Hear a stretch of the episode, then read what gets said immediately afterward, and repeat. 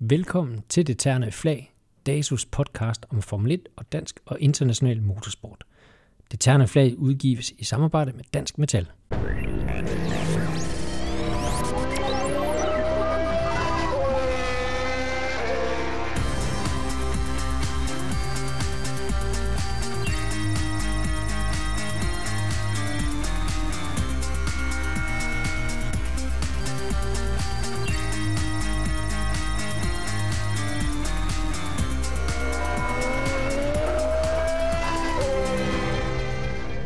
Velkommen til det terne flag. Denne gang så skal vi tage fat på øh, Formel 1 Grand Prix nummer 1000. Det var det kinesiske Grand Prix, vi behandler. I studiet Bo Balser Nielsen. Velkommen til. Jo, tak. Og så har vi en gæst, Peter Målø. Velkommen til. Tak. Og mit navn det er Bo Skovfod.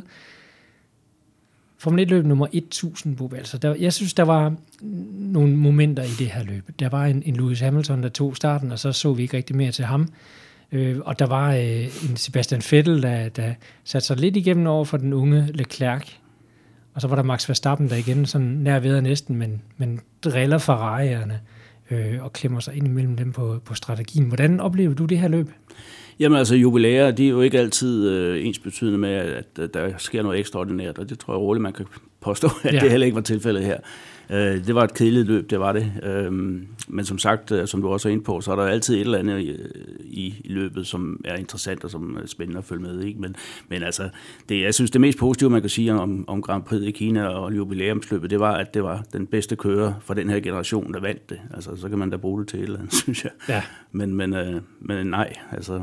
Først løb jo øh, i VM-serien blev jo kørt i, i maj øh, 1950, og der er altså gået 1000 løb siden da. Ja. Øh, egentlig utroligt at tænke sig, men det er det altså. Og vi har stadig en Alfa Romeo i feltet. Det var dem, der vandt det første løb. Det er helt specielt, ja, faktisk. Ikke engang Ferrari var med dengang, de kom Nej. først lidt senere. Ikke? Men altså, jeg, jeg plejer jo også at ja, kunne finde øh, de her kampe i, i midterfeltet og, og hæve, fremhæve dem, når man har sådan mm. et løb her. Jeg må indrømme, jeg synes godt nok, det var en tynd kop te. Ja. Daniel Remer, der var inde her for, for nylig og analysere øh, Bahreins øh, Grand Prix med os, han sagde, at han synes godt nok, at Australiens Grand Prix var kedeligt. Jeg var ikke helt enig, for jeg synes, jeg kunne finde masser af elementer i, i Australien. Men det her, jeg synes, det var drønkedeligt. Man skulle lede lang tid efter det, ikke? Altså, som, som altid, så sker der jo altid øh, det meste faktisk. I det her løb skete i starten, ikke? Altså, hvor at, øh, for eksempel en, en Paris, han, han snupper fire pladser og kører den hjem derfra. Det er jo i sig selv flot. Altså, så var der jo altså et, et, en eller anden form for magtspil mellem de to Ferrari-kører, ja. øh, som, som foregik, og vi hørte jo også timeradio, hvor de blev, øh, Leclerc blev beordret til at give en plads til Vettel. Det er blevet diskuteret meget efterfølgende, men jeg synes egentlig, det var okay dernede, for jeg synes faktisk, Vettel var den hurtigste på den bane der. Ja, de to Ferrari-kører, ikke? Ja. Men, men ellers så altså, Mercedes viste skræmmende styrke, øh, men, men jeg synes ikke, man skal dermed sige, at hele sæsonen det bliver en Mercedes-demonstration, for vi skal bare tilbage til, til Bahrain, hvor det faktisk var Ferrari, der var hurtigst. Men de skød sig selv i foden ikke, jo. i det løb der. Ja. Peter, hvis, øh, nu har vi ikke talt så meget om, om dig nu, men vi kan lige komme ind på, hvorfor du sidder her i dag. Du har jo kommenteret, hvor mange løb var det, vi, vi talte om, før vi gik i gang med at optage? Jamen, jeg har været så heldig at kommentere rigtig, rigtig mange øh, gogerløb og masser af sportsvognsræs og standardvognsræs på Eurosport. Ja. Og har været med siden 2003. Sådan rigtig gået i dybden i de, i de kategorier. Jeg har faktisk aldrig nogensinde desværre prøvet at være på Formel 1 på den måde og kommentere det. Hvis nu du skulle kommentere på det her Formel 1-løb, hvilke stemmeleje vil din stemme så være Vil du være helt oppe og ringe og begejstret, eller vil du være... Jeg er helt sikker på, at den første time vil jeg være så højt op, så folk vil tro, og de skruer ned, fordi det vil være det røde felt, fordi jeg synes helt klart, at Formel 1 det er, det er ypperligt. Ja. Og, du, og man kan jo sige, man kan jo godt sige, at et Formel 1-løb kan være kedeligt, men det er jo virkelig vigtigt, at man går ind og analyserer det, og finder de der, som du også lige var inde ja. på, de kampe, for der er jo masser af kampe, der er jo masser af detaljer i et Formel 1-løb. Synes også, at TV3 er gode til at sætte øh, fokus på dem. Så nej, altså, men det, det, det kræver, at man, har, man gider sætte sig ind i det, og som ser, og man bare sapper forbi, så tror jeg, det kan være svært, fordi hvis man ikke bliver guidet ordentligt igennem, så kan det godt virke kedeligt. Ja. Så lad os, øh, lad os dykke ned i de her elementer, der var i løbet af weekenden. En, ja. en, en lidt bizarre kvalifikation, kan du godt lige runde. Ja, i hvert fald for nogle af dem. For, for øh, i hvert fald de, ja. de 10 i, i Q3, ikke? Ja, altså, altså der, der, der, var jo det, der skete jo simpelthen det, at, at flere hold, de sad og ventede til aller, aller sidste omgang øh, i Q3 på at sende deres deres kører på banen, fordi banen jo er hurtigst til allersidst. Ikke? Ja. Øh, og i Haas' tilfælde med Kevin Magnussen, så havde man ikke, man havde kun et skud i bøssen, kan man sige, for man havde kun et sæt nye dæk, og det skal du altså have til, til qualifying. Ja. Men uh, i og med, at der var så mange, der ventede til allersidst, så kom man simpelthen til at køre i vejen for hinanden. Uh, og, og, det gik både ud over de to Haas-kører, de nåede simpelthen ikke over startstregen, inden de ternede flag faldt, så de fik aldrig sat den rigtige tid. Uh, Verstappen og, og uh, Red Bull i det, i det hele taget, uh, Gasly, nåede det heller ikke, uh, og og der kom nogle saftige gloser fra Verstappen bagefter, for han mente, at øh, det var, det var Sebastian Vettels skyld, fordi han havde, han havde simpelthen ikke overholdt den der gentleman agreement, som man siger, der er, øh, når de skulle ud og køre den sidste qualifying, om at man ikke overhaler hinanden Nej, inden start. Vettel havde kigget på uret og set, at Han havde set, at ellers ville han simpelthen ikke nå det, ja. ikke? Så, så han gjorde simpelthen det nødvendige, kan man sige der, og, og det, det kan man så synes om, hvad man vil det er jo lidt uh, déjà vu fra det, der skete på Monza sidste år. Præcis. Uh, hvor, hvor Kevin han blev utålmodig over, over uh, Alonso og overhalede ham ja. på vej op mod start. Uh, og så blev Alonso jo så stigt også, som man husker, at han chikanerede Kevin ned i den første chikane og fik ødelagt omgang for dem begge to. Ja. Og her ødelag, blev det så også ødelagt, men bare på en lidt anden måde. Ikke? Ja. Men det blev en lidt bizarre situation, men altså en, en Bottas øh, igen øh, hurtigst i, i kvalifikationen, øh, og så Øh, en, en nemesis for ham denne her gang, det var den hvide streg øh, ved, ved, øh, ved startstregen. Ja, altså det er i hvert fald øh, forklaring. Det er hans forklaring i hvert fald. ja, altså man skal jo lige sige, der var, jeg tror, der var 6.000 dele mellem de to Mercedes-kører. Øh, ja. Og det var, men, det, men alt kredit til Bottas, for det, der skal altså noget til at udkvalificere Hamilton. Men, men øh, da han så først kiggede sig starten, da Hamilton øh, stod afsted, så så vi jo bare det gamle kendte billede øh, om styrkeforholdet blandt Mercedes-kørerne. Ikke? Altså Hamilton er bare den tand bedre. Ja, og så igen, om, om det er en undskyldning eller hvad det er, men det her med, at du kører bag ved en bil, og ligger i det her dirty air, som man mm. siger. Det kan godt være, at de nye frontvinger, de skulle øh, have det lidt nemmere ved at ligge bagved, men du får dirty air, så du bruger dine dæk anderledes, mm. så de bliver for varme og sådan noget, og derfor måtte Bottas bakke ganske enkelt lidt. Ja. Det var hans forklaring i hvert fald. Ja, efter ja men det, den lyder også plausibel nok. Den er, den er nok fin nok. Ja. Og så Sebastian Vettel, han øh, kom ind på tredjepladsen. Ja, men altså, han øh, vandt jo så det interne Ferrari-opgør, men, men det var lidt, øh, for at sige det på, på jysk, træls at se den forskel, der var mellem Ferrari og Mercedes, fordi vi, det vi gerne vil se som, som tilskuer selvfølgelig, det er selvfølgelig en duel mellem forskellige teams, og ikke bare mellem forskellige holdkammerater. Men altså, i, den her, i det her løb, der var Mercedes altså bare en, en tand bedre. Ja. Øhm, så, så det må man bare acceptere. Og man skal jo aldrig nogensinde give Hamilton en halv chance, så tager han hele hånden. Ikke? Præcis. Ja. Men positivt er det at se, at, øh, at Red Bull med Honda er så tæt. Absolut. Altså det er det, der giver lidt håb om, ja, ja. om noget spænding, fordi jeg tror, at, altså de har jo selv været ude at sige, at, at de har ikke helt styr på chassiset endnu. Øh, okay. øh, og, og det ved man, det får de. Ja, ja. så, så når den bil, øh, altså det, det er noget med den der, det der vindue, hvor det hele performer, det, det er meget smalt, altså, og, og Gasly har ikke fundet det endnu, for eksempel, men, men selv med den baggrund, så var han jo 6. hurtigst, ikke? Øh, det var godt nok øh, rigtig lang tid efter Verstappen, men når man sætter sig ind i et team med Max Verstappen som holdkammerat, så ved man, så har man også øh, en opgave foran sig. Mm. Og nu vi er ved, ved det her, vi, vi talte øh, sidste år, tror jeg det var, om teamordre, var vi inde på det kort øh, mm. i, i forbindelse med det løbende. Øhm, her var der også en lille smule teamordre, men, men sådan på en lidt pæn måde fra Ferraris side, hvor øh, Leclerc han fik at vide, at Vettel han var altså lige lidt, øh, lidt hurtigere. Peter, teamordre i, i Formel 1, hvor, hvordan ser du det? Skulle de have givet en teamordre gjort det lidt tydeligere for dig her, eller? Altså, jeg synes, det er helt okay, altså, øh, fordi at, at det, det er med til at give en eller anden form for spænding, og der er også noget at snakke om bagefter, kan man så sige, og det er jo så fint nok, men selvfølgelig kunne jeg jo godt, altså jeg kunne jo godt tænke mig at se, at Ferrari slipper, og så lade Leclerc vise, hvad han kan. Men her, det her tilfælde her, jamen der var måske et håb for, at Vettel måske kunne nå Bottas. Det var vel det, de, de havde set. Ja.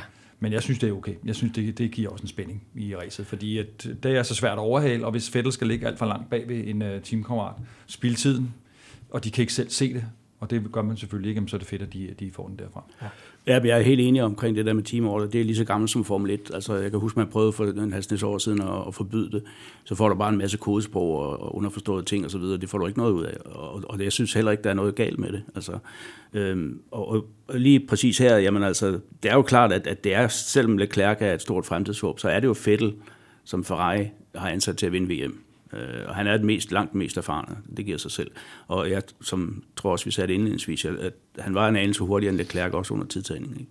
Så det giver mening i det her tilfælde. Men man, man offrede altså Leclerc, det gjorde man øh, i pitstop-strategien, og det gjorde man jo for at for, forhindre Verstappen i at komme op. Ikke? Ja. Men heldigvis kan man så sige, at Leclerc får lige muligheden for at vise, hvad han kan ved at tage start, eller komme foran Fettel, og starten ja, ja. går over, og virkelig vise, at han er, er manden frem, og godt set af Ferrari, de får ham ind nu. Ja, altså det, det er jo meget atypisk for Ferrari, at man har taget så ungen kører ind. Ja. Men altså, de har set noget, og det kan vi alle vi andre jo efterhånden også se uh, i Leclerc. Altså, han, han har et vindergen, det har han helt sikkert. Uh, og det var ikke lang tid, så tager han sin første Grand Prix sejr. Og han er meget uimponeret af fire gange verdensmester. Det, Fettel, tror, det lader ikke til at trykke ham særlig meget. Nej. det, det er også det, vi kan lide. Altså, det er også sådan, ja. den, det er den attitude, skal komme ind med, og det er det samme Hamilton kom ind med, da han var ny i, i, i sporten. Ja. Ikke? Verstappen, på at nævne en. Og Verstappen også. Han har det stadigvæk. Han har det stadigvæk. Han har det stadigvæk. Virker samtidig stadig ny i sporten, men, men, men kan ja, også virkelig give gas, ikke? Altså, igen. Også godt kørt af Verstappen en 4. Øhm, det bliver spændende at se, også som du sagde, Peter. Kan de drive det lidt videre? Kan de få lidt mere styr på øh, chassis? Kom ind i det der vindue. Og når vi snakker vinduer, så kan vi også nævne Haas, men det kan komme tilbage på. Ja. Men jeg synes, det er lidt sjovt at bemærke, at, at, at man i, fra Red Bulls side snakker chassis, ikke? fordi de kører som et, et man kan sige, et disket produkt med en Honda-motor, som, som ikke har været specielt populær, og så arbejder de alligevel i chassiset, at de ikke hælder Honda på den allerede, men, men at motoren er stærk nok, men de har lidt problemer med chassiset. Ja. Det synes jeg faktisk er meget bladret, at de gør. Det er det, altså, og det er jo stik modsat af det, McLaren gjorde. Ikke? Præcis. Altså der, fik, der sagde de, at bare vi får en ordentlig motor, så vores chassis det er det bedste. Ikke? Ja. Altså, og det siger man åbenbart, åbent her, at uh, sådan forholder det sig ikke lige i øjeblikket. Uh, jeg tror stadigvæk, at Honda-motoren øh, den er blevet markant forbedret, men den mangler stadigvæk det der, de kalder party mode under kvalifikation, ikke? hvor de lige kan hive to tiendele ud ved at skrue på nogle knapper. Ikke? Men, men alt andet, det er altså på, top, på niveau med, med både Ferrari og Mercedes i mine øjne. Ja, helt klart. Og bedre end endnu. Ja. Godt, og så fik vi uh, Gasly i mål. Ja, langt om længe. Også, ikke? Lidt, en lille smule oprejsning. Han var kan du godt sige, skuffende langt fra Verstappen. Det er han stadigvæk. Han har store problemer. Han har fået en svær start, men trods alt point på kontoen og, og i mål, øh, ja. sådan i relativt øh, ingenmandsland øh, i forhold til de øvrige øh, omkring sig. Ja, men altså han fik jo trods alt øh, vist en ekstra ting, nemlig han, han fik jo muligheden for at, at sætte øh, nye friske dæk på til slut, for at score det her ekstra point for hurtigste omgang, og det ja. gjorde han jo rent faktisk, ikke? Øh, og jeg var sådan lidt nervøs for, fordi øh, både Hamilton og Bottas, hvis de bare kunne trykke på eller andet øh, program, øh, og så køre hurtigste omgang hen mod slutningen, selvom vi ikke havde været inde og få friske dæk på, så havde det virkelig sandbagget i løbet. Ikke? Altså, nu, nu tror jeg nok, man så nogen, hvad de kunne. Ikke? Øh, og der var Gasly altså frisk nok ved havelån og, og kom ud og satte hurtigste omgang hen mod slutningen. Og han, og han sagde angiveligt, at omgangen ikke engang var særlig god. Altså, der var ikke, der var ikke i skabet. Det var Men altså, han viser sin styrke ved at kunne gøre det, fordi det er jo ja. gigapres, han får. Jamen, sådan netop. en urutineret kører, der siger, nu sætter du lige din... Og, så skal du, og han havde kun én omgang til at gøre det. Ja. Der var jo ikke to chancer. Nej. Og altså, det gjorde han. Og, og det var jo også et plus i hans karakterbog, ja, ikke? fordi øh, han, han har virkelig fået en svær start, som vi har været inde på ja. i, i de andre udsendelser ja. også. Ikke? Så han, han skal ikke lave alt for meget øh, øh, gale streger her, øh, det første stykke tid i hvert fald. Nej. Han skal tværtimod nærme sig for starten øh, i tiderne. Ikke? Det gør ja. ikke noget, han, jeg tror ikke, de venter, han slår ham, men han skal i hvert fald ikke være 8 tiendel efter. Nej, og han skal ikke slutte øh, sådan næsten et halvt minut efter, som han, Nej, han det er så også på grund af det her ekstra pitstop. Og så på grund af det ekstra ja. pitstop, ikke? Så Ricciardo fik vi mål også. Ja, i, altså det, øh, også med, for ham gælder det jo, at han, øh, han endelig øh, får sat pointben, og der er jo enorme forventninger til ham hos Renault, øh, og de betaler ham en kongeløn øh, for det, så derfor skal han jo sådan set slå hyggen værd. Øh, og det gør han så også marginalt den her weekend øh, i kvalifikation, og så fik Hyggenberg tekniske problemer og udgik. Ikke? Men altså, det, det var på tide for, for Ricciardo, så tror jeg, så var jeg, rygtestrømmen jo allerede begyndt at løbe, ikke? Hvis ikke han havde skaffet nogle point hjem. Ikke? Ja. Og sjovt nok med Ricardo og Renault og Red Bull, ikke? Altså, fordi jeg kan huske, at han kørte World Series by Renault, hvor Red Bull drillede Renault ved, at han ikke kørte med i alle løbene. Ja. Men uh, for han var så god, så han kunne vinde mesterskabet alligevel. Ja. Så der har altid været noget mellem uh, Red Bull og, Renault og Ricardo. Det er der. Altså, det, de tre de har en lang historik. Det har de. øhm, så, det, så det bliver jo spændende at se, altså, men, men øh, jeg synes godt nok, at altså, Renault, selvom at de så blev best of the rest her, altså, der er stadigvæk utroligt langt op, ikke? Ja. Jo, men det er, det er ikke overbevisende best of the rest. Altså, de, de skulle helst være en komfortabel fire ud af de her uh, top teams. Hvis du, men, hvis du kigger på hele setup'et, budgetterne og ja. hvem de har som kører og alt det der, så, så burde de jo være, vi snakker om det indledningsvis inden sæsonstart, de måske kommer til at ligge i et eller andet ingenmandsland mellem de, de tre store og så ja. midterfeltet. Ikke? Og det tror jeg så stadigvæk nok, de gør ikke? på et eller andet tidspunkt. Jo. Og det gjorde Ricardo så også den her gang ja. øh, på netstopper, øh, så vidt jeg husker. ikke. Øh, de lavede strategien om undervejs. Så, men point på kontoen foran øh, vores meksikanske ven, Sergio Perez, som du nævnte, fik en fantastisk start. Ja, altså en af de kører, som i hvert fald kandiderer til vores hotliste, synes jeg i hvert fald er Paris, ikke? Altså, fordi øh, du kan se, hvor, hvor øh, Lance Stroll er i forhold. Ja. Øh, og, og, og når det netop har sådan et løb, hvor, hvor dækmanagement og så videre er, er, er påkrævet, så er Paris altid god. Han, han kan det der med dækkene, ikke? Øh, så det er en rigtig, han kører et rigtig super godt løb. Ja. Slutter lige for en Kimi, som så, igen, igen tager ja. point. Øh, men, men han måtte slippe lidt øh, til sidst, kørte et ultra langt første stint. Han er igen en kører, som kvæg sin erfaring har, er rigtig god til det der med at passe på sin dæk. Øh, men i det hele taget synes jeg, at han har været en positiv ting for Alfa Romeo. Altså, at, jeg, så vidt jeg ved, har han scoret point i alle løbene. Og Peter, jeg ved, du har et soft, soft spot for, for Kimi der. Det må man sige. det tror jeg rigtig mange mennesker Ja, det er der jo rigtig mange, ja, ja, men altså, der er ingen tvivl om, at Kimi også nu, kan man nok lige snakke om den situation har sig i, vi kommer ind på lige om lidt, men at Kimi er hos, hos et andet øh, firma, der, eller team, der får leveret Ferrari-motor, det er ikke godt for Haas, ikke? fordi der er ingen tvivl om, at Ferrari har også et godt hjerte til, til Raikkonen. Og, og det, det gør, at Haas ryger et, et step ned. Og han har så meget over, øh, der er så mange, der snakker om Kimi Raikkonen. Der er jo ikke nogen, der ikke snakker om ham, når han kører. Nej. Og alle holder øje med ham. Og man så ja. hans kæmpe kinesiske fanklub også. Jamen det var det, jeg, jeg skulle lige til at sige, hvis man følger med hans Twitter-konto, så kan man se den modtagelse, han fik, øh, ja. da han landede i Kina. Altså folk legnede op for at få en selfie med ham. Ikke? Øh, han er enormt populær, altså, og, og, og med rette. Ikke? Altså, han, er, han er guld værd for Formel 1, øh, stadigvæk på trods af sin alder. Ikke? Der er ikke ret mange andre end ham, der, sådan, man kan sige, der tager så meget Nej. opmærksomhed. Nu kommer Max Verstappen er på vej til at få sin egne fanklubber over hele verden, fordi han også er lidt en rebel i ja, det her. Men er præcis. Ja. Men øh, lige for at tage Alfa Romeo færdig, Giovinazzi, der, men altså, han har altså også... Øh, han har ikke haft noget held endnu. Nej, det har han, han har ikke. haft meget modgang i hvert fald. Ja, ikke? Altså, så vi kan ikke dømme ham øh, endnu, øh, fordi han er langt efter Kimi, men, men han sidder jo over under øh, første træning, øh, på grund af, at de ikke har fået installeret motoren rigtigt. Ja. Øh, og han kommer, ja, kommer han overhovedet ud øh, til qualifying? Ja, det gjorde han vel, ja. men, men det var også med, med en handicappet bil. Ikke? Jo.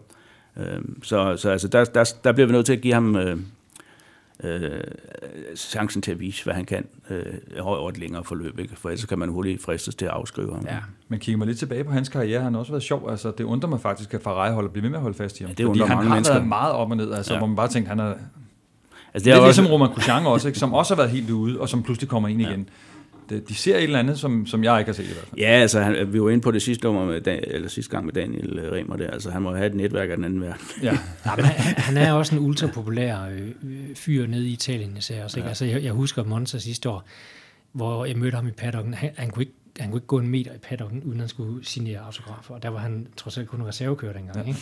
Han, altså jeg tror, det tog ham en kvarter at komme fra indgangen, og så bare lige ind ja. til lårene, øh, hvor vi andre vi bare fæs igennem. Men det er jo klart, at altså en stor motorsportsnation som Italien, de vil jo øh, have en Formel 1-kører. Ja.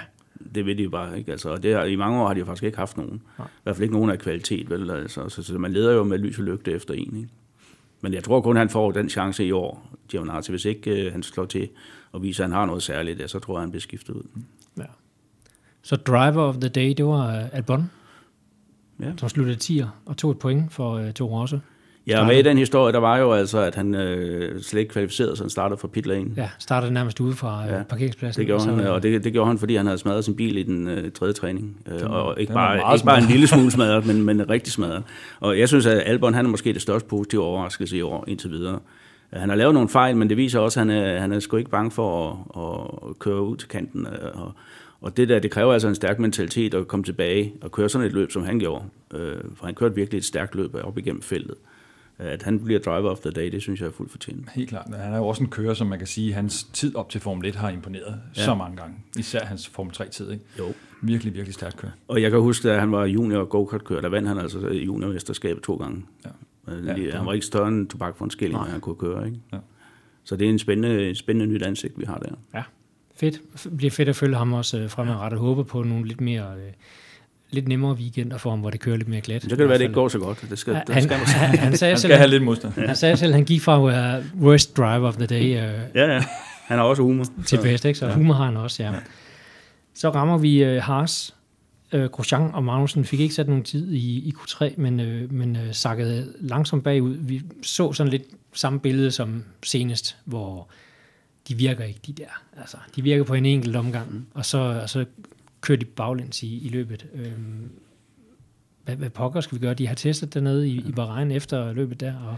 Jamen altså, de, de ved tydeligvis ikke, hvad det skyldes. Altså, forløbet ser det ud, som om de har fået bygget sig en qualifying special, ikke? Som, som bare er rigtig god i, over en enkelt omgang eller to, men som ikke kan holde varmen i dækkene over længere løbsdistancer. Øh, og, og Günther Steiner, teamchefen, var ude bagefter og sige, ja, men Kina, der var det godt klar over, fordi der var ikke nogen hurtige sving til at holde temperaturen op i dækken. Men det synes jeg ikke, det kan jeg ikke helt forstå, for jeg synes altså også, der er hurtige sving på, på Shanghai. Men man har en, en lang tid på, på en kilometer, øh, eller 1,2 kilometer, hvor at, at varmen åbenbart forsvinder, øh, ja. går ned ad der, ikke? Øh, så, så hvordan man lige skal finde ud af, hvad det er, men det, men det er jo nu med harske bevis, at de, er, at de bliver voksne. Ikke? Altså, de skal kunne løse det her problem. Fordi det må, der må være, altså jeg tror ikke, det er et enkelt problem, jeg tror, det er et sammenfald af flere problemer. Det kan være noget med julegeometri og camper og kaster og så videre, som de skal lege med. Men det er svært, når du har de her fire flyaway races, øh, altså hvor du kører alle mulige steder hen i verden. Der, der er du ikke i nærheden af din fabrik og sådan noget. Du kan ikke rigtig gøre noget. Nej. Det kan du så begynde at gøre, når du kommer til Europa. Ikke? Og der har de også en opdateringspakke ventende, ja, det, jeg. det kan man, hvis man er Mercedes. De har haft ja, ja. nye endplates med, de har haft nye bagvind. Mercedes, de er på en helt anden Stille og roligt opgraderet. ja. Ferrari kører stadigvæk med deres ja. uh, low drag uh, Ferrari der, ja. som, som man taler om, at er jo ekstremt hurtigt på langsiderne, men de har altså nogle problemer i de, ja. i de hurtige kurver, ikke? hvor der de mange greb.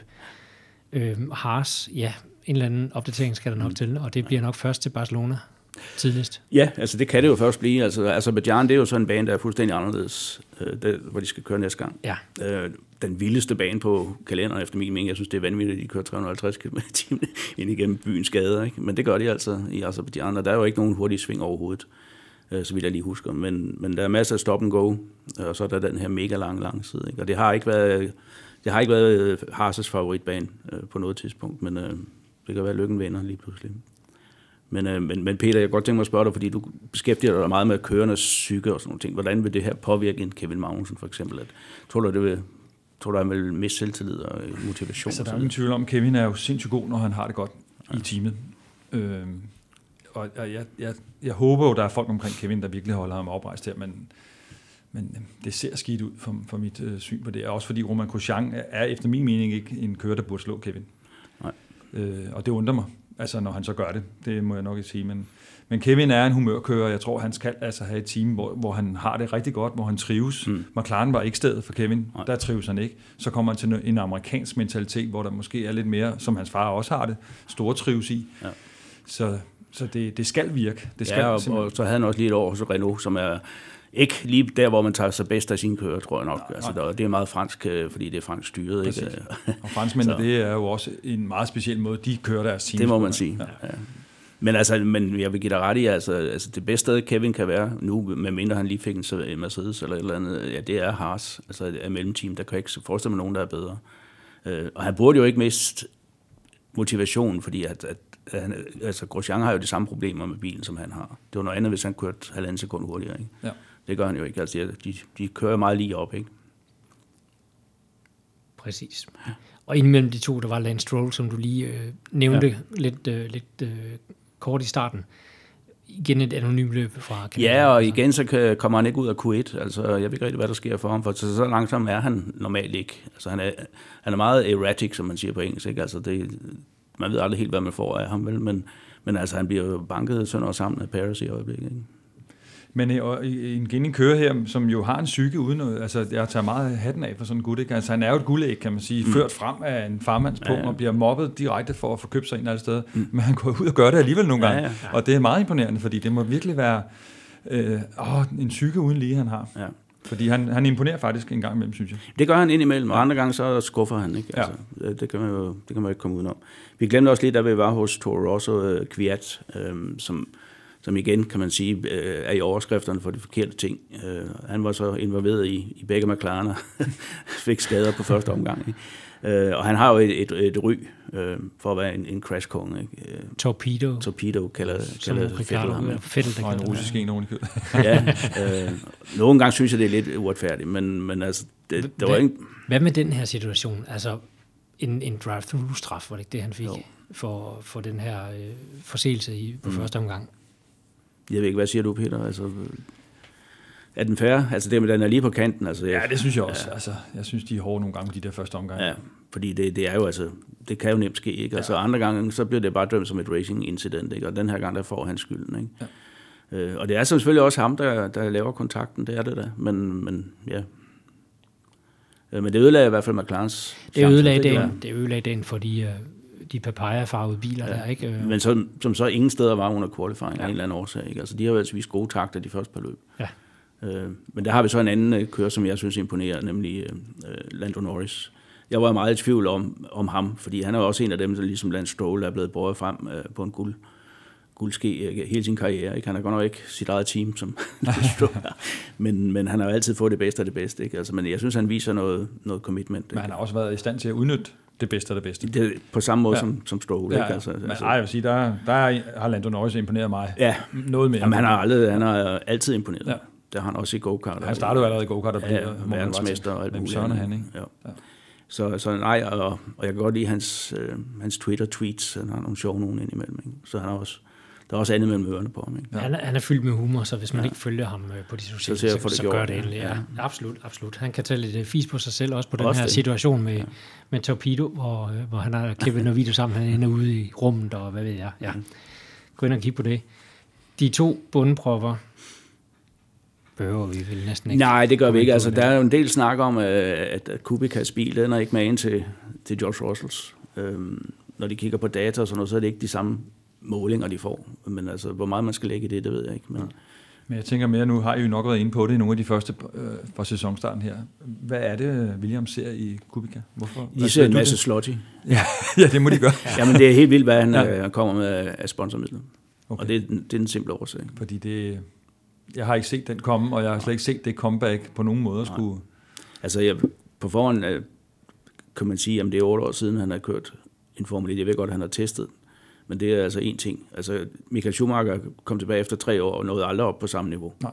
Og han havde ikke et handicap at, at skulle kæmpe med, som, som Kubica har med sin arm. Ikke? Altså, han, er jo, der var, han er jo lidt ligesom Kimi. Der er mange, der, der synes rigtig godt om ham. Altså, han er et stort navn. Ikke?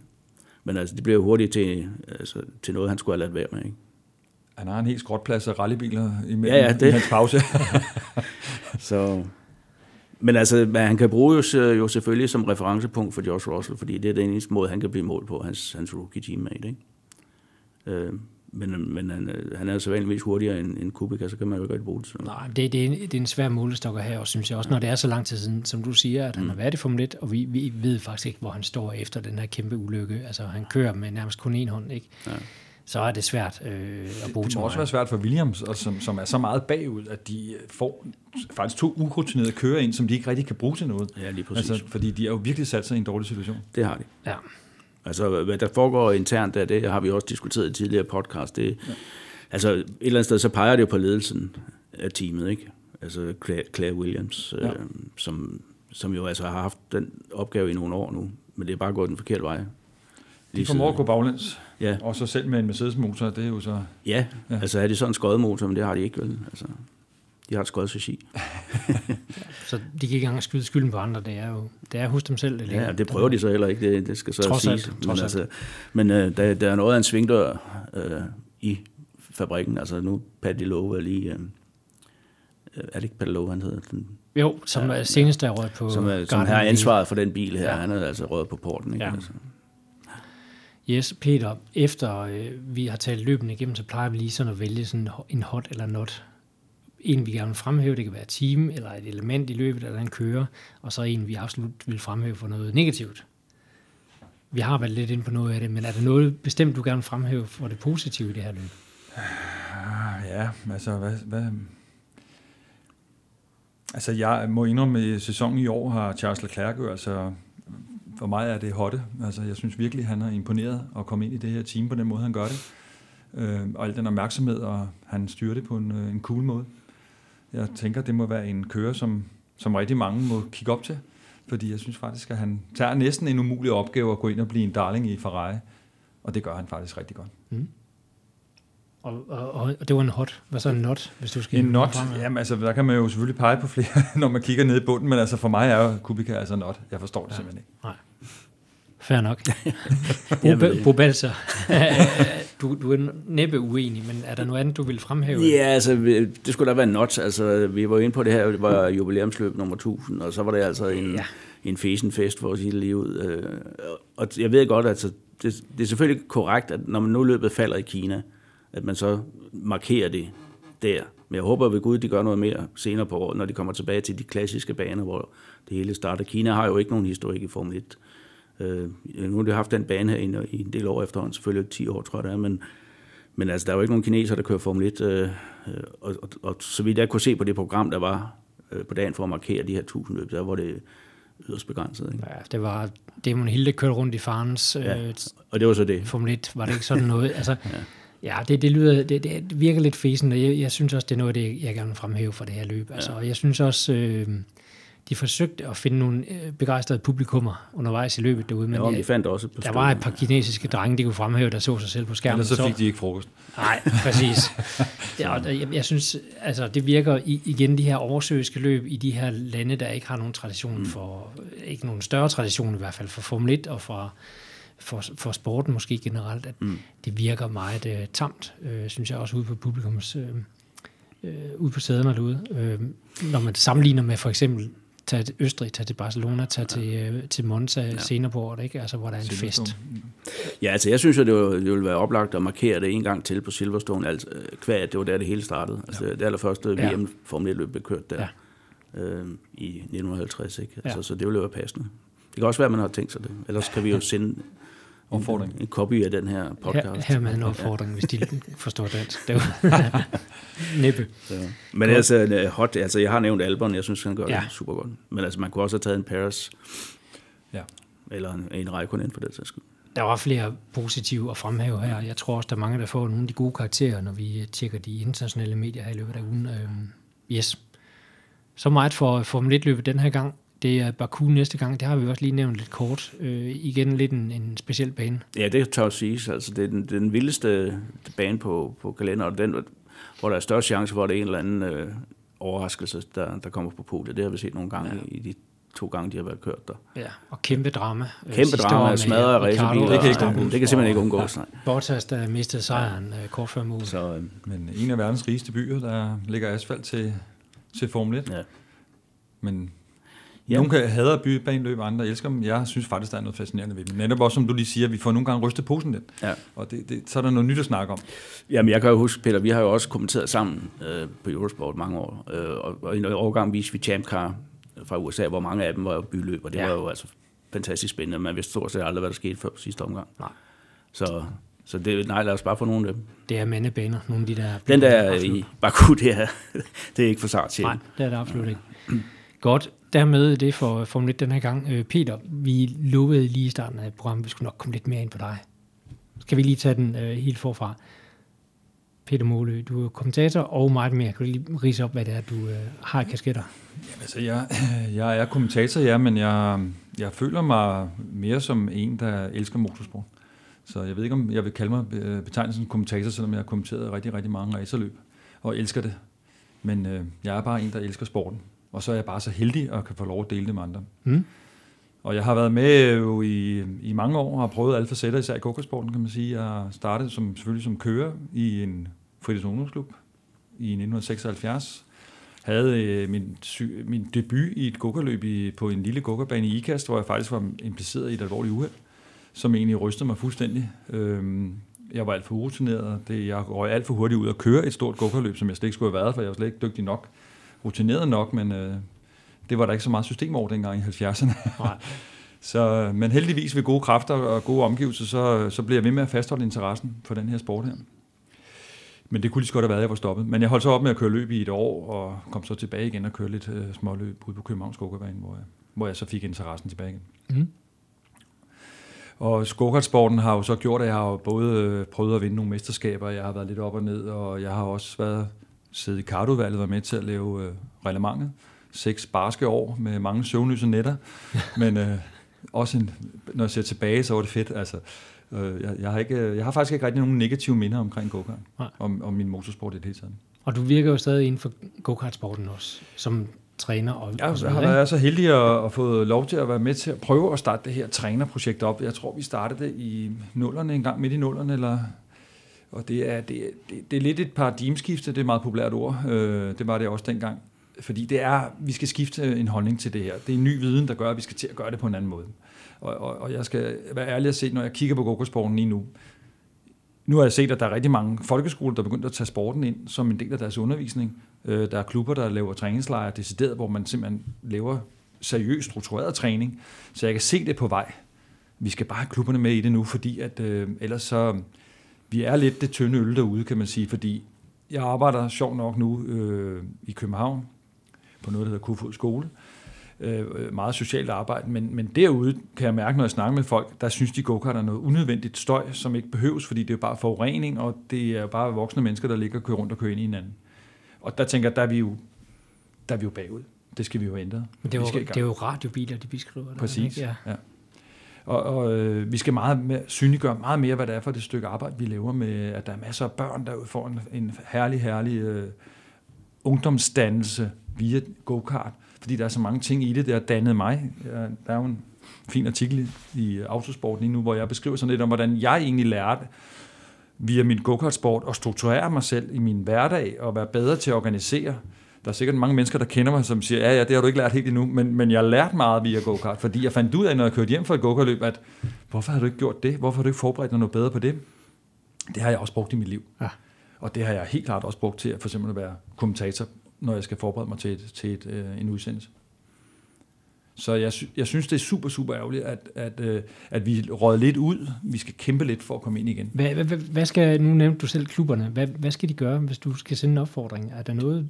De skal synliggøre, hvad det er for et stykke socialt arbejde, de egentlig laver. Ja. At det er okay at sige, at fordi da jeg startede med at komme med go-kart og sådan noget, der, der hed det så jo klart, at klubberne rundt omkring, altså nu snakker vi fritids- eller klubberne, go-kart-klubberne rundt omkring, men klubberne rundt omkring skal være synlige i, hvad det er for et stykke arbejde, de laver. Hvem det er, de går efter, der skal køre på deres baner. Og der skal de jo åbne banerne, så alle kan komme ud og køre. Og der tænker jeg meget på sådan noget som øh, folk, der har diagnosen autisme og ADHD. Der er en kæmpe, kæmpe målgruppe der, som klubberne skal ud og have fat i, fordi de skal ud og køre lidt go Og det kan det sagtens organiseres med de måske specialskoler eller specielle institutioner, de går på, at det er dem, man får ud og køre lidt en gang med. De har rigtig, rigtig godt ved det. Hestesporten har været rigtig god til at synliggøre, hvor meget de for eksempel kan, kan give folk med fysiske og psykiske handicap ved at komme ud og ride lidt på en hest en gang imellem. Go-kart kan gøre langt det samme, og måske mere. Mm-hmm. Så det skal vi synliggøre meget mere. Men det kræver selvfølgelig, at klubberne har overskud til det, men, men jeg, jeg tror, man skal bare virkelig være målrettet i sin, sin bestyrelse og sige, hvad er det egentlig, vi går efter her? Er det bare for at lave fire go om året og tilbyde noget asfalt, eller vil, er vi, vil vi noget? Vil vi gøre en forskel? For det kan de. Ja.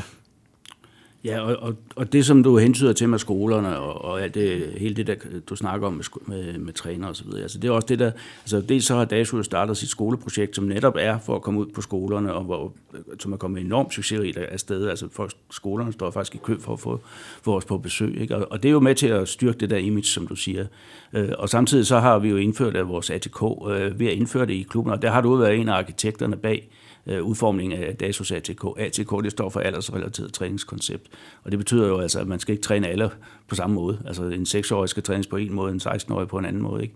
Øh, og det, det er noget af det, som vi, vi har, og du har været med til at udforme de der trænerkurser, øh, hvor at vi altså trods alt har om, omkring 50 trænere, der har, der har gennemgået de her kurser inden for de sidste 3-4 år. Øh, det er ikke alle sammen, der virker, men, men vi er jo begyndt at certificere go-kart-klubber, som opfylder netop de ting der. Du skal kunne gå til go-kart, altså du skal, du skal have afsat tid til, til nybegyndere og den slags ting, som du efterlyser der. Ikke? Ja, og der tænker jeg jo helt klart, at hvis, hvis klubberne rundt omkring i landet synliggør noget mere, hvad det er for et stykke arbejde, de laver, så kan de også få mere køretid på banerne. Fordi det handler ikke om at køre med racekart altid. Det, det, det er ligegyldigt, hvad det er for nogle go-karter, man kører. Bare det er noget organiseret træning, som giver en udvikling. Absolut. Og, og, og, og der er jeg helt sikker på, at hvis klubberne vil tage fat i den, så er der masser af muligheder for at udvide deres træningstid. Ja. Og altså et godt eksempel på det der med, med, med udlejningsgokart, det er jo det børnens gokartklub, som vi har her i København. Øh, det er, de kører altså udlejningsgokart, så de kører i en indendørshal, øh, men, men de træner, og de er seriøse, og det er en af de DASU-klubber, der, der vækster mest simpelthen. Ikke? Så jeg, det var, jeg var til deres øh, afslutningsløb af deres klubmesterskab. Altså, jeg har aldrig set så mange på, på en indendørs gokerbane før i mit liv. De stod nærmest udenfor, fordi man kunne ikke være derinde. Altså, og der er fed, fed stemning. Ja. Så, så ja, der er masser af muligheder. Vi skal bare tænke lidt ud af boksen, og så måske komme lidt væk fra det her med at lave løb, lave løb og lave mm. løb. Jeg har også lidt en fornemmelse af, at antallet af deltagere til gokarløbene falder. Men så skal vi måske lige kigge på, måske skal vi lige starte forfra, vi skal lige have nogle nye ind i, i, i butikken, så begynder de at køre løb igen om to år. Og det er bare meget fint, at du lige kommer ind på det der, fordi jeg vil jo netop til, til at have, have dig til at holde en lille tale om, hvor vigtigt det er bare at komme ud og køre. Altså, altså vi arbejder jo meget med, med øh, unge talenter, øh, og jeg har lige været til den første afdeling af tysk mesterskab i, i go-kart her i weekenden, hvor der var 20 danskere med, og selv vi var nede i Norditalien. Men, men fælles for mig er jo, altså de, de, de tror, folk tror simpelthen ikke, de kan køre, hvis ikke de står i et kæmpestort telt med flunkende nyt materiel, øh, de dyreste motorer, du kan lege, ny styrthjelm hver år osv. Øh, og det er jo klart, altså det er dyrt, og så lægger du jo en græns, altså det, det de unge kører, nu snakker vi kører i 14, 15, 16 års alder, det de har allermest brug for, det er jo at komme ud og køre, ikke? Så tag en, en gammel go-kart, øh, lån den, leg den, stjæl den, eller gør et eller andet. Bare kom ud og køre.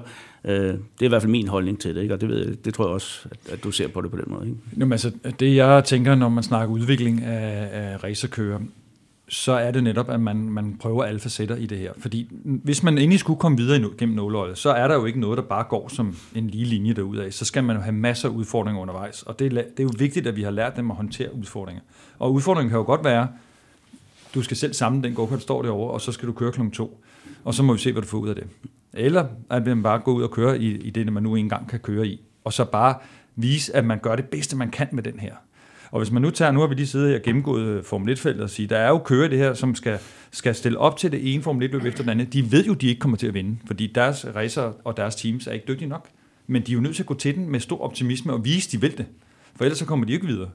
Og der, der er det jo vigtigt, at, vi lærer vores unge go kan køre håbfulde talenter, jamen, du har det, du har. Gå nu til den. Lad os se noget gnist i dine øjne. Lad os se noget fighter. Og så, hvis du bliver, altså, så sæt nogle reelle mål. Hvis du bare bliver nummer 10, så er det super, super fedt. Ikke? Og der synes jeg, vi har tabt den. Fordi det er ligesom om, at alle går efter at vinde. Vi skal alle sammen have noget, noget med hjem i hånden, at vi har vundet. Der skal vi være langt dygtigere til at, at sætte mål for de her unge og sige, er du galt, hvor var det godt, du blev nummer 12. Det var simpelthen det stærkeste. Ja, altså jeg kunne også øh, fuldt tilslutte mig det, du sagde tidligere om, om, om folk, altså typisk drenge, der har koncentrationsproblemer, og nu har du jo nogle moderne titler på det, ikke også? Altså, så alle kan jo få en diagnose nu om dagen. Men der er jo ikke noget, der virker så godt øh, for, for at disciplinere unge mennesker, som at køre go fordi der er kontant afregning. Altså, hvis du, øh, hvis du træder over linjen, så ryger du ud, eller også får du en straf, ikke? Jeg har jo selv været så heldig, så i min tid, da jeg var pædagog og arbejdede med go-kart som en aktivitet, der havde jeg en del, øh, som, hvor kommunen simpelthen havde hørt om os, men det var igen tilfældighederne, desværre, at vi havde den her aktivitet i den klub, og de havde nogle, nogle unge, som havde brug for det. Og der er ingen tvivl om, det var rigtig effektivt. Der er ikke noget bedre end at tage en dreng med øh, for eksempel med en, en autisme-diagnose, som har koncentrationsproblemer, og som er nem at påvirke af omgivelserne, og, og tage dem over, sætte dem i en go-kart, give en hjelm på, lukke visiret, så de er i deres egen verden, og sende dem ud og køre. Nogle gange så, løb, så løb de tør ud på banen, for de kunne ikke stoppe dem igen. Fordi de var, ah, man kunne bare se, de var i der, hvor de havde lyst til at være. Og det var jo nogle lettede unge, man fik hjem for sådan en, øh, en eftermiddag aften på en go Så der kan jo go noget helt unikt. Der er også en kæmpe fordel ved, at de lukker visiret, så kan de ikke høre, hvad der bliver sagt. Og der ser man jo mange andre sportsgrene, hvor der står nogle og råber og kommer med alle mulige tiltag. Det har vi heldigvis ikke problemer med i go Der sætter man hjælpen på, kører, og så er man i sin egen verden. Der kan man sige, at konkurrencen det er, det er fristedet for dem. Præcis. Fordi det, der, er de, for, der er ikke nogen, der forsøger, altså i hvert fald lige i den tid, de ligger ude på banen, er der ikke nogen, der, der kan nå dem. Altså, Nå. der er du til selv, og der, der er det bestemmer. Ikke? Og, vi, og vi skal bare acceptere, at det er et fristed, ja. og lade dem være i det fristed. Ja.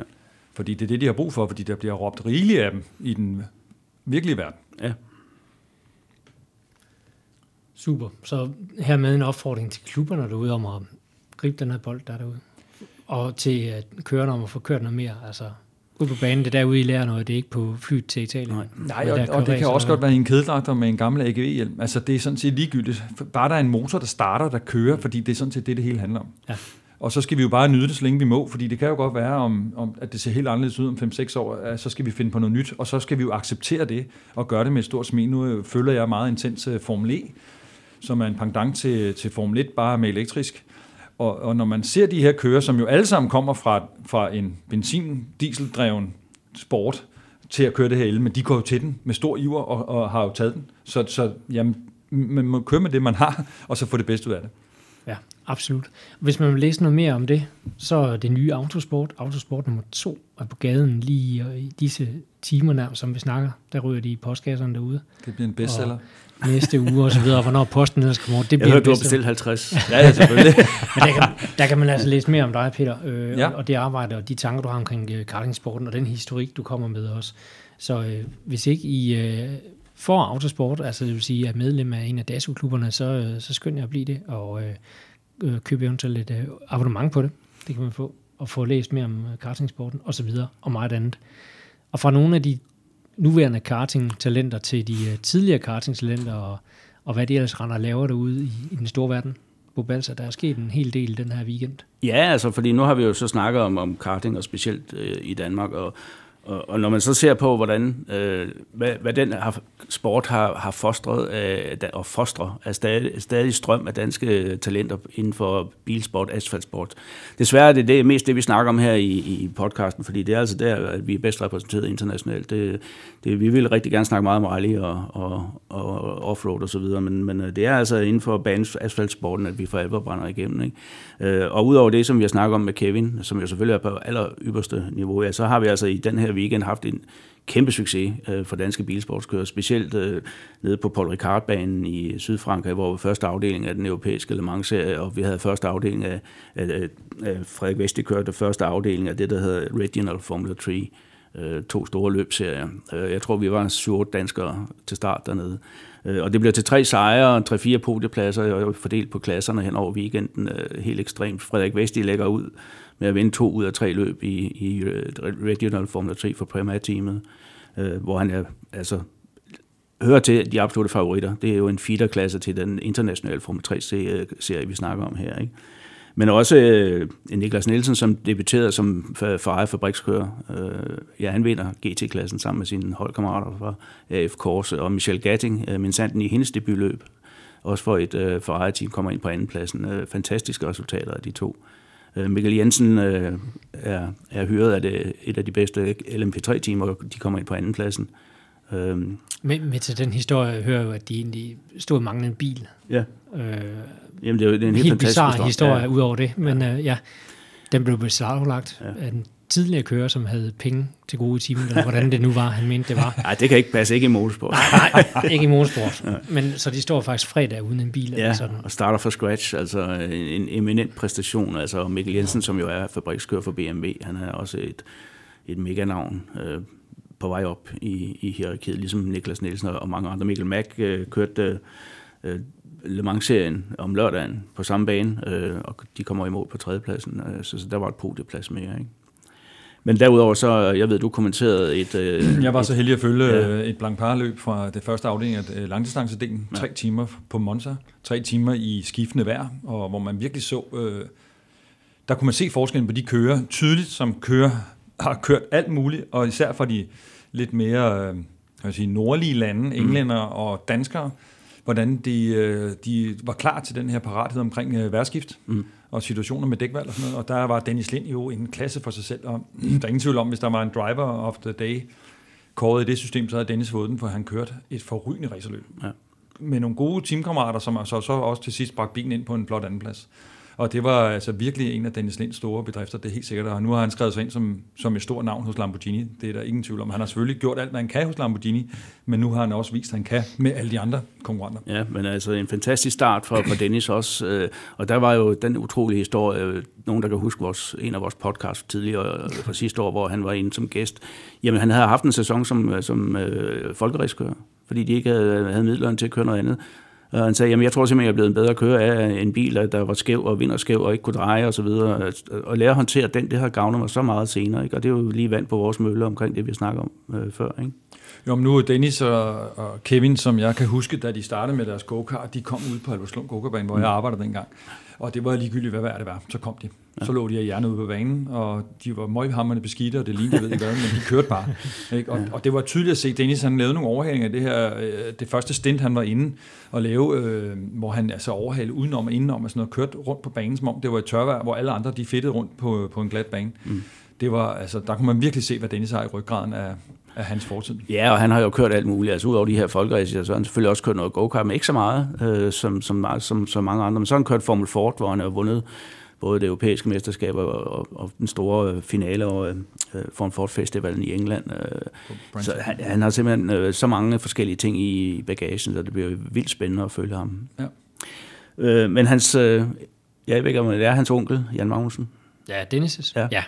Han kan stadigvæk, selvom, øh, ja, måske ikke helt rigtigt, men øh, opfatter det ja. i hvert fald sådan. Ikke? Altså, og, og Jan han øh, var jo på, på banen i det berømte bane, øh, byløb i Long Beach mm. i Kalifornien og kom i mål som nummer to. I, og det var Jan, der kørte den over stregen efter en vild fight undervejs. Øh, så han er still going strong. De, ham og Garcia ligger på tredjepladsen i, i det mesterskab, som de har vundet de sidste to år. Ikke? Fantastisk. Så det var i hvert fald nogle af højdepunkterne her fra weekenden. Vi så også lige en Zero gå til Hero og til Zero til sidst. Det var mm. så Nicky Tim, der har også kørt med på, på Monsterbanen. Ja.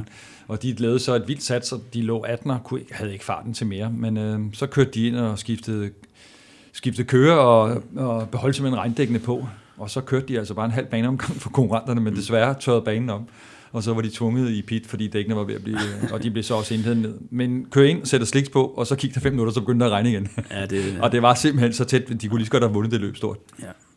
Men hvis vi lige skal slutte den danske sektion af, så er der jo tækket en, en voldsom nyhed ind her ja. øh, tidligere på dagen. Øh, vi får faktisk øh, to danskere yderligere på Le Mans i år, øh, nemlig øh, øh Anders Fjordbak og Dennis Andersen, øh, som har fået deres anmeldelse accepteret i LMP2-klassen. Mm. Øh, man har hævet antallet af biler? Man har simpelthen øh, startet, ja, man har bygget to garager mere, ja. øh, så nu er 62 startende på Le Mans, og det, da de var anden reserve, så får de altså chancen nu. Så det bliver ekstremt spændende. Super spændende. Ja. Stærkt dansk øh, felt. Øh. Otte kører, altså bliver ja. øh, måske ni. Måske ni, jeg ved ikke om... Øh, er stadigvæk øh, ubekræftet, men... men øh, ja, og vi ved heller ikke, hvem tredje køren bliver i, i high class racing. Det gør vi heller ikke, fald. Det skal de jo ud og finde ja. Ja. Har de spurgt dig? Jeg regner med, at de gør det. Bo, Bo kan ikke den weekend. Nej, nej, nej, nej det kan vi jo ikke. Det må vi desværre sige nej til. Ja. Men det var, hvad jeg havde. Øhm, Peter, vil lige sådan her til afslutning, altså hvor, hvor mange danskere kan man egentlig følge på, hos dig og på Eurosport? Det er altså, jo Eurosport er, sender jo øh, WEC-løbende, det vil sige, det er verdensmesterskabet for sportsvogn og GT-racer. Der har vi jo Nicky Tim Markus Sørensen kørende, vi har Michael Christensen, som jo stadig fører stærkt serien og gør det rigtig godt. Så, øhm, så det er i hvert fald det, vi sætter fokus på på Eurosport, så har vi øh, WTCR, øh, vores standardvognsmesterskab, som desværre i Danmark er røget helt ud, og det ærger mig lidt. Nu sad jeg igen her og spikede det sidste weekend, og sad og tænkte over, ah, hvor har vi egentlig haft mange stærke standardvognskører i Danmark, og, og det er sådan lidt en opfordring her til, øh, vi skal til at kigge lidt på udviklingen af kører mod standardvognen, fordi det her TCR i Europa og i verden, det bliver større og større, og der, er, der ulmer altså en hel masse, og der er virkelig potentiale for danskere at komme ud og gøre det godt i de klasser. Det sidste løb, der blev kørt, altså det var så sæsonstarten, der var der en ung spansk kører. Øh, ingen kender ham, der bare lige pludselig kører op og, og mm. står på podiet med de store drenge. Ingen dansker med desværre der. Hvad har vi mere? Vi ja, men du nævnte jo Blancpain-serien. Ja, Blancpain selvfølgelig. Ja. Ja. Og så har vi Porsche Supercup. Ved så har vi Porsche Supercup, ja. og det bliver jo rigtig godt, fordi ja, det team, der vandt øh, på Monza, Dynamic Motorsport, ja. er et Porsche Supercup-team, som Mikkel Pedersen er kommet ind i. Har faktisk, øh, jeg ved ikke om Mathias Drudy skal ikke være med mere, deres øh, første kører ellers. Og det bliver, det bliver, fordi det er altså virkelig et team, der kan det der. Det bliver Mikkels uh, store chance. Det gør det. Ja. Og han skal nok tage den, fordi Mikkel var ja. sluttet, eller kørt hele år, sidste år rigtig, ja. rigtig stærkt. Det gør han. Ja. Han kørte julen af en gammel Porsche. Det må man sige. Ja. Og de ligger og tester, mens vi uh, taler nærmest øh, i Porsche Supercup. Ja. Så masser af forberedelser i gang der, inden det går løs. Og desværre har vi jo så på Eurosport ikke Formel 3, men det er det, jeg glæder mig allermest til, det, når den sæson starter i Barcelona. Det gør det, og jeg kan da sige lige de her dage, øh, der kører de den sidste, tredje og sidste test inden ned på Hungaroring, er vi selvfølgelig Christian Lundgaard, vi snakker om. Øh, så, og han har været klar en af de absolut dominerende i de to første tests, der har været kørt. Ja, det tegner super godt for sæsonen, der kommer. Så det var det. Tak for øh, denne gang. Nu fik vi analyseret øh, Formel 1-løbet i Kina, op og ned ture og så videre, og vi fik talt lidt om talent og lidt om go-kart, øh, og hvad der skal gerne måske med udviklingen herhjemme i, i sporten. Tak for det input, Peter Målø. Tak til Bo Benson Helst. Mit navn er Bo Skovfod. Vi høres ved næste gang i Det Terne Flag.